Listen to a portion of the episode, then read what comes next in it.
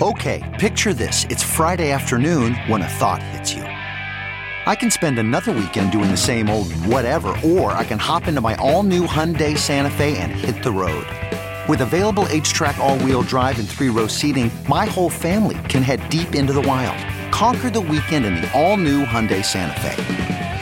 Visit HyundaiUSA.com or call 562 for more details. Hyundai, there's joy in every journey. CarMax is putting peace of mind back in car shopping by putting you in the driver's seat to find a ride that's right for you. Because at CarMax, we believe you shouldn't just settle for a car, you should love your car. That's why every car we sell is CarMax certified quality so you can be sure with upfront pricing that's the same for every customer. So don't settle. Find love at first drive and start shopping now at CarMax.com. CarMax, the way car buying should be.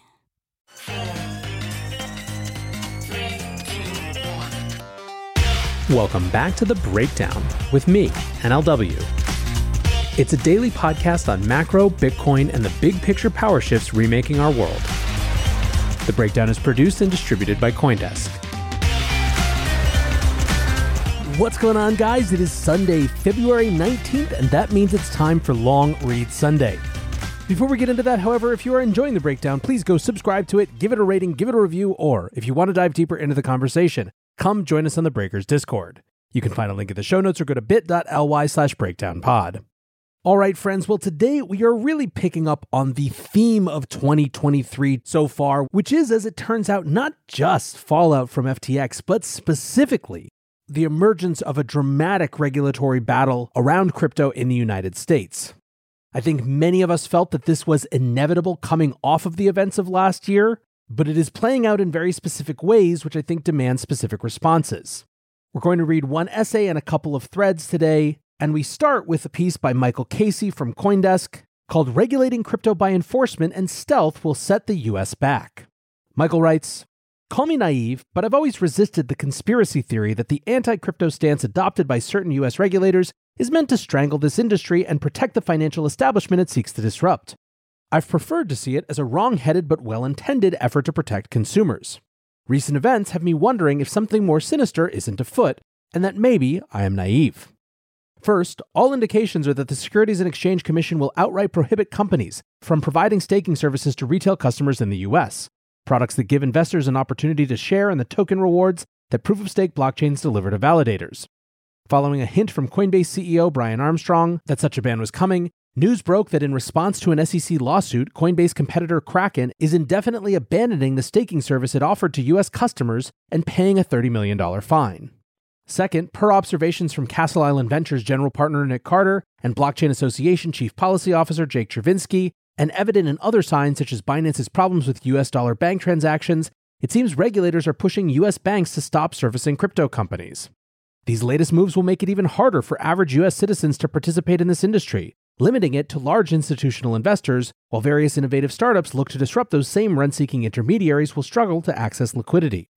It's hard to understand how these actions serve to protect consumers or further other policy objectives such as expanding financial inclusion. It feels as if government agents are deliberately trying to force this industry into the hands of Wall Street fat cats. But here's the thing making it hard for Americans to invest in and build crypto projects won't stop people outside of the US from doing so. Hardline actions here will just push activity overseas.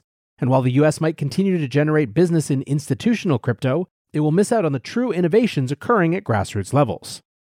Staking ban question mark? To be fair, SEC Chair Gary Gensler has been warning for some time that staking services could constitute unregistered securities, which would mean that exchanges such as Coinbase could be barred from listing them. The argument hinges on the income like earning that validators of proof of stake blockchains earn in the form of new tokens and transaction fees when they lock up pre existing tokens, putting them at stake in a mechanism intended to keep them honest. It could be argued that the promise of fresh token income meets one part of the all important Howey test, which posits that for an investment instrument to be a security, the investor needs to have an expectation of return. And from the complaint against Kraken, it appears that the exchange's role as an intermediary managing the pool of stake token investment means that, in the SEC's eyes, it tripped up another Howey prerequisite that the expected returns are, quote, derived from the efforts of others. Fine, in a letter of the law sense, the SEC's backlash against staking may have some standing. But why do this now and in such a brutal way, shutting down a well functioning program in the US without offering the company to get its program into an SEC compliant structure? In a statement explaining her lone dissent on this action, SEC Commissioner Hester Peirce argued that the core problem is the overall inaction around creating a workable regulatory framework for crypto assets.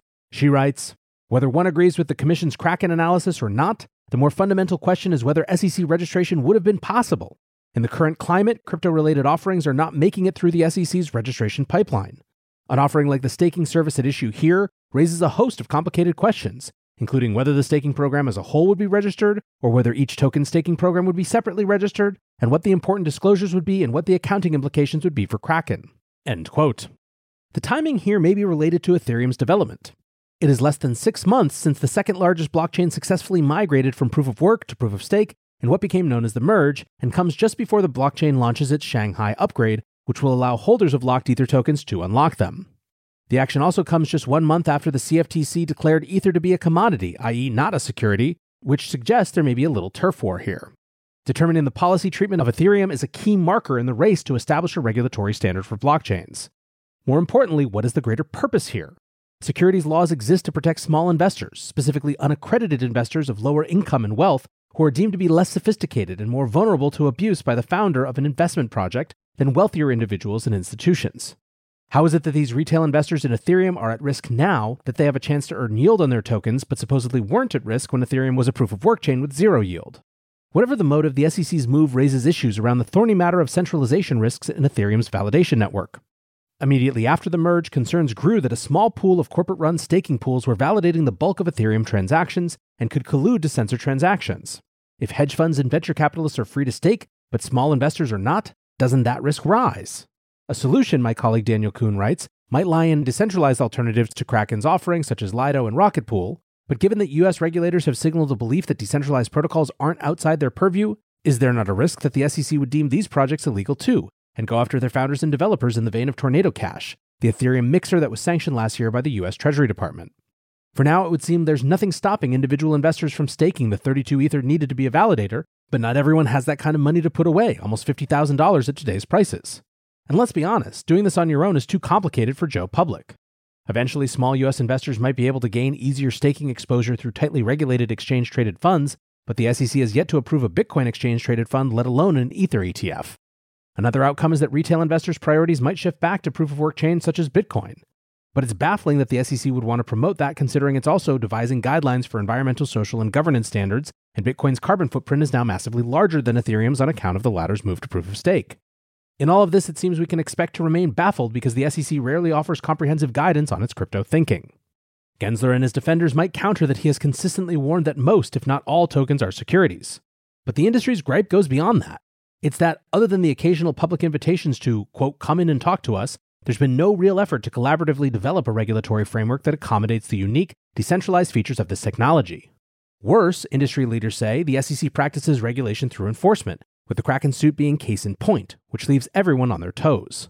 The practice might be a good way for the SEC to show off its bureaucratic clout, but without a clear legal framework for how things move forward and reduce the risk of such enforcement actions, it fosters uncertainty and fear. And that's antithetical to innovation and entrepreneurship. New Operation Chokepoint. Meanwhile, an even more stealthy regulation by enforcement approach is playing out in banking supervision. As Nic Carter explained in his blog post, the widespread reports that US banks are being instructed not to service crypto providers comes with no official communication from any regulator. He compared it to Operation Chokepoint, a stealth campaign during the Obama administration to restrict fund flows to fringe but entirely legal services such as gun stores, marijuana dispensaries, and porn providers. The new unannounced policy was likely a factor in Signature Bank's move to close the international arm of Binance's account, which led the world's biggest crypto exchange by volume to announce that it was temporarily suspending US dollar transfers. I got wind of the crackdown last month when the London based head of an Eastern European bank told me that SWIFT, the US headquartered international bank messaging service, was telling banks it would not permit large transfers to providers of quote crypto services. The banker's comment got me thinking what defines crypto? Therein lies another problem. Banks have some discretion in how they will carry out these instructions. Do we honestly believe they will stop dealing with BNY Mellon, the world's largest custodian bank, because it now custodies Bitcoin? Would Microsoft have its bank account shut off because it works on blockchain and metaverse projects? legislative clarity. These events underscored the crying need for U.S. regulatory clarity around cryptocurrencies, specifically in the form of new legislation from Congress. The SEC's actions against staking tokens might be technically in line with the Howey Test precedent and with the Commission's guiding statute, but those Depression era laws now seem woefully out of date. And as the Blockchain Association's Chervinsky noted, when there is a vacuum in legal clarity, regulators tend to default to the kind of stealth operations described above. Meanwhile, other jurisdictions, big ones such as the European Union and Japan, and smaller ones such as Bermuda, are moving forward with clear rules of the road for digital assets, cryptocurrencies, and blockchains. That's going to mean that innovation and trading activity that would otherwise have occurred in the US will shift offshore. Obviously, regulators in Washington, D.C. are under pressure to take action against quote unquote crypto right now, given the high profile blowups of last year. But doing so in this ad hoc, seemingly capricious, counterproductive fashion will ultimately backfire. All right, so we use that as setup just to kind of make the broader point that I think if you've been listening a lot has been made pretty clearly that the SEC has crypto in its sights, and it's one part of a larger regulatory push against crypto in general. For the rest of this show, we're going to read some threads that focus on one, what the implications for the US really are, and two, how people who care about this industry can fight back. Let's start with a thread from Nic Carter.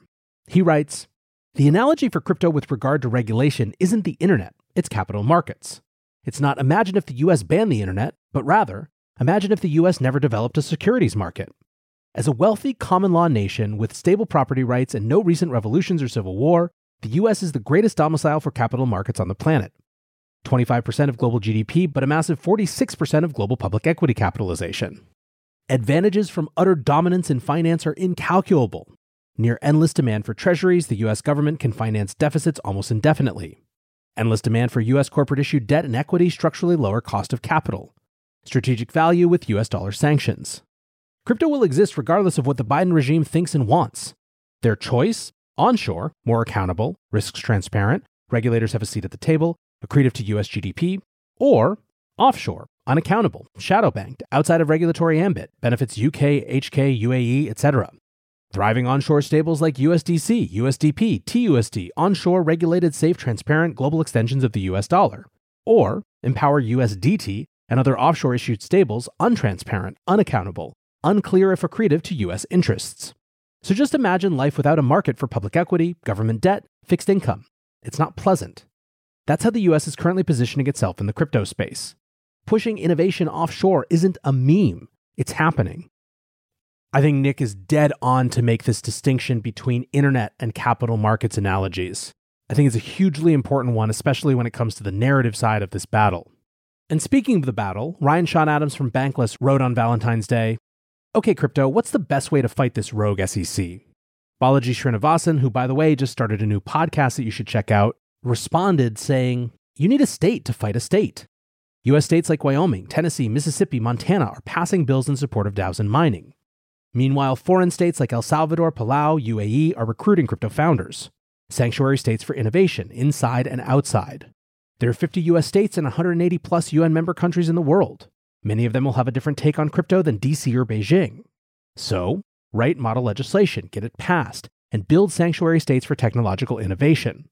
The SEC does not regulate the world. The other part, we need to build a better financial regulator than the SEC. Free, open source, on chain star ratings of crypto projects, eventually adopted by US states and foreign states in lieu of the SEC, which didn't catch FTX. The basic idea is to start thinking of regulators as binary classifiers. We want low false positive and low false negative rates and constant quantitative assessment of the regulator themselves, not just everything a scam or nothing a scam. Back to NLW here. I have a feeling we're going to be hearing more about these ideas from Balaji, which is exciting to see. Join Coindesk's Consensus 2023, the most important conversation in crypto and Web3 happening April 26th through 28th in Austin, Texas. Consensus is the industry's only event bringing together all sides of crypto, Web3, and the metaverse. Immerse yourself in all that blockchain technology has to offer creators, builders, founders, brand leaders, entrepreneurs, and more. Use code BREAKDOWN to get 15% off your pass. Visit consensus.coindesk.com or check the link in the show notes.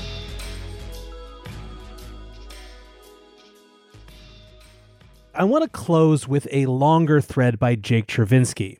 He's the chief policy officer at the Blockchain Association and has over the last few years become one of the calmest, most reasoned legal voices in the crypto space.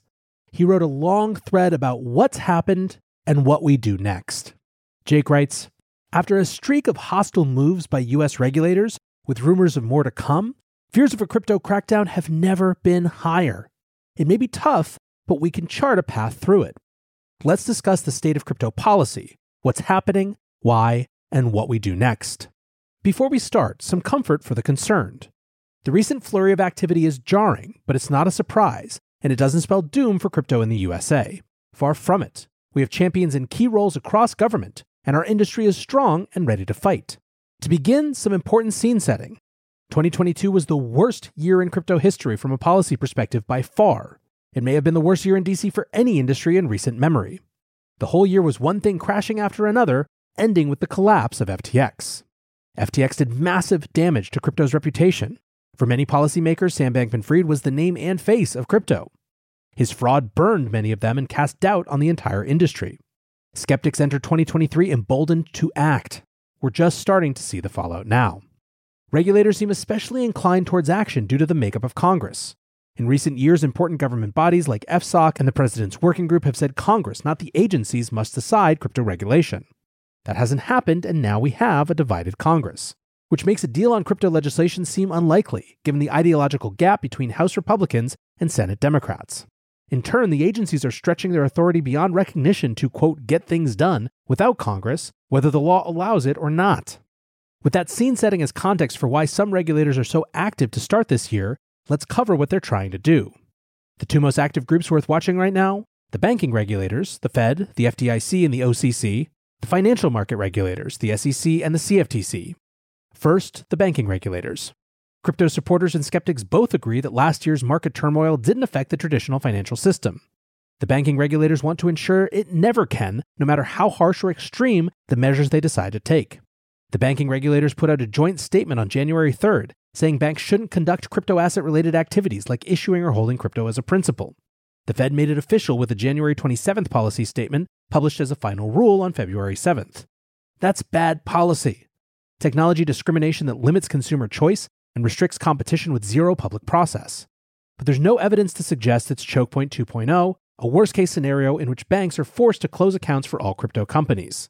The banking regulators are focused on stopping banks from conducting crypto related activities. Stopping banks from giving dollar based accounts to crypto related customers is very different. Could this change? Maybe, but doubtful. Choke point is far easier said than done. Second, the financial market regulators. The SEC has been crypto's chief antagonist for years. Its views consist of two points every asset with a market price is a security, every commercial service is a securities transaction. I wish this were more of an exaggeration. The SEC's main tactic is regulation by enforcement, and it struck again last week by labeling Kraken staking service as security. That's frustrating, but it doesn't change much for anyone else. Settlements aren't the law, and every set of facts is unique. Others will fight. No matter how many enforcement actions the SEC and CFTC bring, they are bound by legal reality. Neither has the authority to comprehensively regulate crypto, neither can obtain it through any amount of enforcement, and neither will ever have it without an act of Congress. So, what can we do to resist this current attack and advance good policy in the long term? I'll give you my top five priorities. First, we can participate in public process and make our voices heard. Regulators have to consider public comments before finalizing new rules, and well enough written comments can delay, change, or kill a bad rulemaking proposal. For example, last year we were all worried about the SEC's ATS rule, which still isn't final, maybe thanks to an aggressive comment campaign. Let's write a lot of sharp comments in 2023.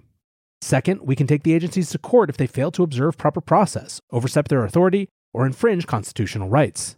For example, will a court let the Fed adopt a quote unquote final rule with no public process? Let's hold the agencies accountable to the law. Third, we can educate Congress. Only Congress can answer major questions like how crypto should be regulated. We still have champions there, but a lot of folks are skeptical now.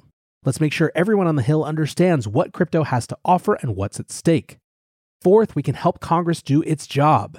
Part of that job is legislation. We can bring Congress good ideas for laws that actually work for crypto. Another part is oversight. We can explain what the agencies are doing and why it's wrong so Congress can hold them to account. Fifth, we can litigate. Policy is made in all three branches of government, and we've ignored the judiciary for too long. At the core of crypto is a fight for civil liberty, a fight that calls for impact litigation. Our best allies may be in the courts. Let's go find them. Back to NLW here. A great thread from Jake, I think all super on point. And I really just want to end by honing in on this fifth point, this litigation point. This is something that I noticed all the way back to last year. The crypto companies were increasingly getting more comfortable with the idea that in the absence of comprehensive crypto legislation, we might need to actually bring things to court as a matter of course. I think based on what we're seeing at the beginning of this year, that option is going to look more and more like one of the best, if not only, available to us in many situations. I think there's going to be many calls for alignment and coordination as we continue to fight in what appears to be a very difficult year. For now, I'll thank Jake, Balaji, Nic, Michael for their great pieces, you guys for listening, and until tomorrow, be safe and take care of each other. Peace. Hopefully, this is the last time you'll hear this ad. Because with Chime checking account features like fee free overdraft up to $200 with SpotMe and getting paid up to two days early with direct deposit, you can probably treat yourself to an ad free upgrade to spend more time listening to your favorite podcasts, or at least grab yourself an extra morning latte this month. Join millions of Chime members who work on their financial progress with fee free overdraft and no monthly fees. When you find new ways to save, you can reach your financial goals easier and still have the occasional treat. Take more control of your finances and say goodbye to monthly fees. Open your account in minutes at chime.com slash goals 24. That's chime.com slash goals 24. Chime. Feels like progress. Banking services and debit card provided by Bancorp Bank NA or Stride Bank NA, members FDIC. Spot me eligibility requirements and overdraft limits apply. Terms and conditions apply. Go to chime.com slash disclosures for details.